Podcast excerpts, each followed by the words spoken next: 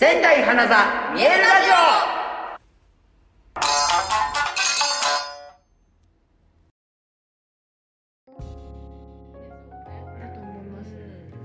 なるほど。ちなみにこのあまあ名前が出せるかどうなのかっていうのもあるんですけど、南極と言われるような出囃子っていうのはありますか？南極。難しくて例えば、まあ、僕らで言ったらだよ師匠が出てくるのと一緒なわけじゃん。セットじゃん出囃子って、だから、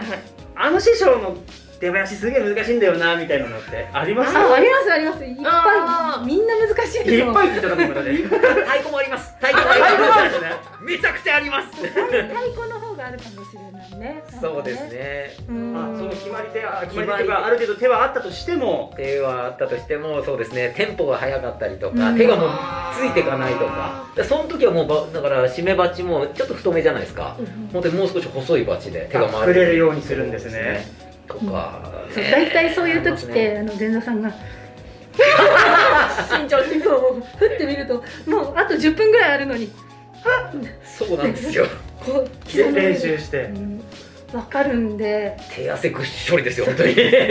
大丈夫よ。ゆっくり弾くからみたいなのはありますね。何度言われたこといがやいやいや。本なんかそう聞くとうん。皆さんこう花壇に来る時もなんか出囃子に耳傾けたくなりません？なりますね。であれさっきのリズムとパターンがこってことは手の一つなんだなとか、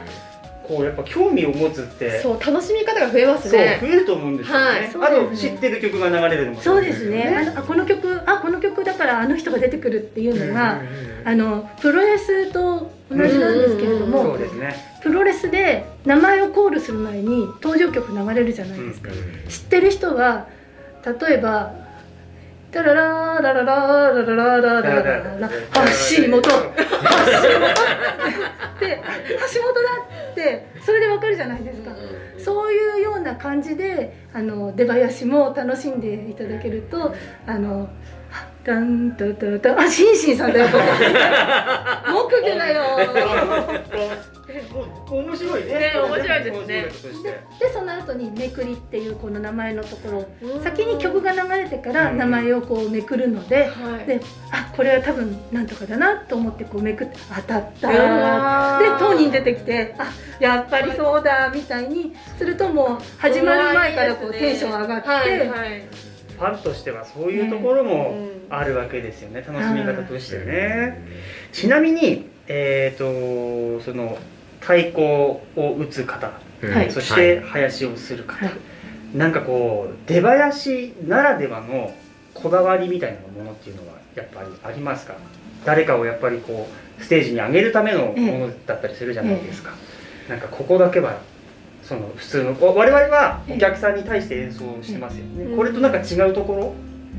そうですね。やっぱりあの上がる方の邪魔には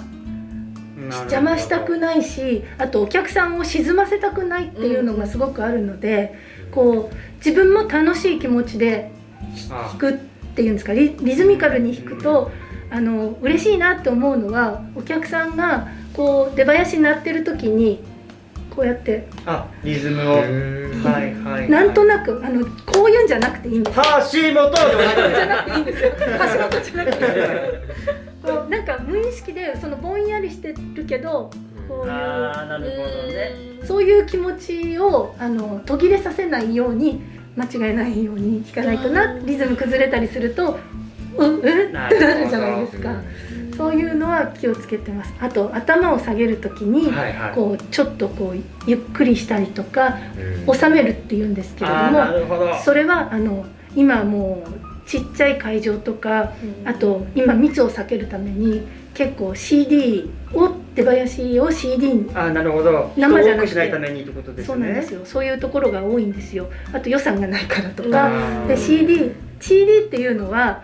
このリズム変えられないじゃないですか、だからあのせいぜいやるとしても音を絞るぐらいだし止める時にあの何も考えてない人は頭下げたらブチッなるほどガッて切れるんですけど生の人間でできることって言ったらばそうじゃなくてこう頭を下げる時にちょうどいい感じにゆっくり持ってってこう着地をさせてあげるってことですね。それは気をつけてますね。あとこう上がる時もやっぱり押し出したいっていうのがあるんですよ。例えば、えー、と宮地師匠が「阿波踊り」という曲を使ってるんですけど、それは「チャンチャチャンチャチャンチャチャンチャチャンチャチャンチャチャンチャチャンチャチャンチャチャンチャチャンチャチャンチャだから CD だと「チャンチャチャンチャチャンチャチャンチャチャンチャ」ブチなんですけれどもそうじゃなくてあ私が気をつけて弾いてるのはこう最初上がる前にちゃんちゃチャんちゃちゃんちゃチャんちゃちゃんチャチャんちゃちゃんチャチャんそれも最初の時にだんだんちゃんちゃチャんちゃちゃんちゃチャんちゃで宮地師匠がバーッとこう上がってったらばちょっと音を変えてちゃんちゃちゃんちゃちゃんちゃんちゃちゃんちゃちゃんちゃちゃんちゃちゃんちゃちゃんちゃちゃんちゃんちゃちゃんちゃちゃんちゃチャんっていう風に弾けるようにそうするとお客さんも出てきたっていう感じがあるじゃないですか高揚しますよね気分ありますよそういう風にこう見えない気がつかない演出ができたらいいなと思いながら弾いてます。ね。すすごいごいためになるお話です。その師匠のタイミングとかうん。勢いだったりとかっていうものをうまくつなげるために生身の人間が生身の人間を見て生身の人間に対してお伝えしてるってことですよね。そうです。これね、いいですか？喋っちゃ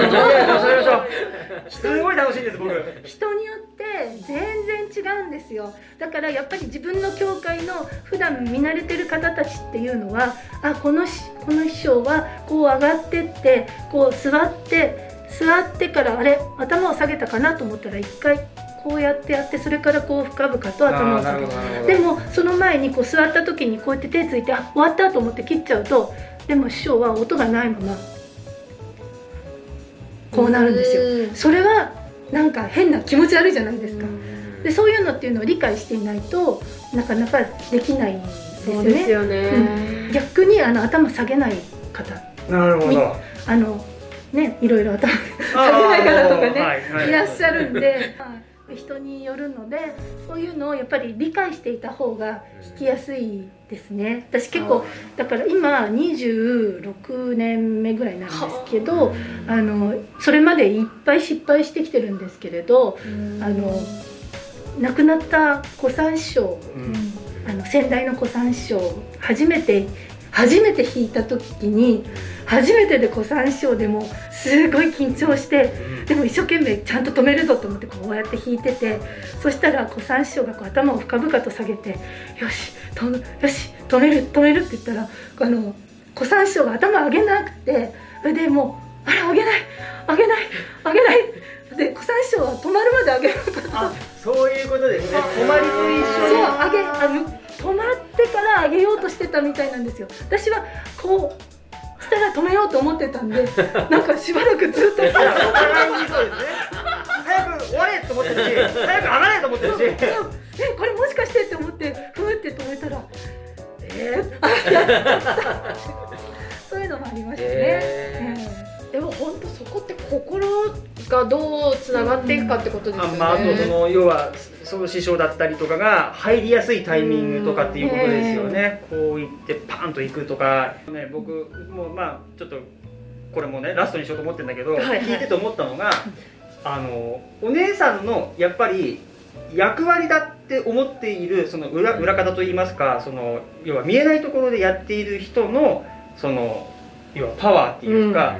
をただ見えないからこうやればいいって考えてないところに全部が出てると思う。んだよね。じゃなかったらあの人はこう上がるからって言ってそういう目では見ないじゃない、うん。見なくたって別に弾けるんだから、うんうんうんだけど見なきゃいけない。そしてお客さんがこう心を弾ませることにもこう喜びを感じてらっしゃるし、そういうことで学びも多分多くなると思うんだよね、うん。ただやるのとこの人はどういうんだろうっていうのではやっぱ全然違うから、嬉しいね。うん結構あのだからあの上がる芸人さんたちへの愛は強いと思うんですよ、うん僕もそれしか感じないで私もそれしか感じない。です。以外も感じますけど、いや感じます。食べるかいそうなんですよだからねあの私たちの世界ではあの、まあ、こんな話もあれなんですけどお亡くなりになった時にはいお弔いでうんご自分の出囃子をかける方っていうのがうん結構多いんですけれど私もう本当それ聞くとこうフラッシュバックじゃないですけどその方のこう講座上がるところがねそう浮かんじゃってもうねダメなんですよ。今も 今も投げられてるんですけどええダメなんですよ。すっごい。でもそういう気持ちがやっぱり舞台を良くしてるし、やっぱ